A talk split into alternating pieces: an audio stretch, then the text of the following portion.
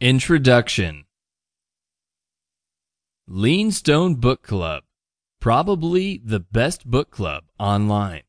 If you love books, you will love Lean Stone Book Club.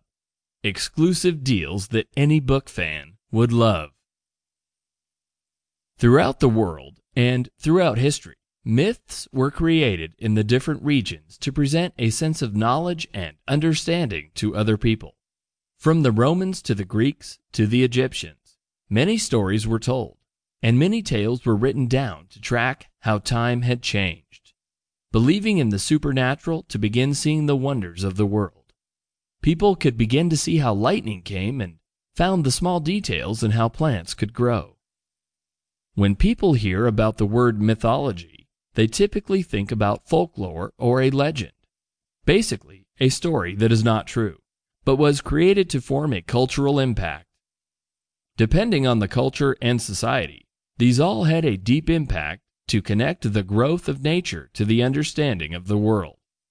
Looking back on these stories and calling them only tales brings a new perspective when defining the words mythology and myth, actually have different meanings. The term mythology actually has two meanings. One meaning being a collection of myths tied to a particular religious or cultural tradition. The second meaning being the study of myths. The term myth also has two meanings. The first meaning is a traditional story concerning the history of people, a natural phenomenon or a social phenomenon, typically involving supernatural beings or events.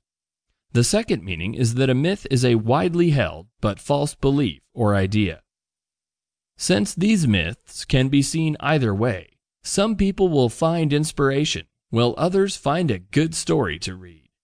Either way, these were all created to bring an understanding to how the sun rises and how the seasons change, bringing an adaptation in culture through legends to provide a vision of the future.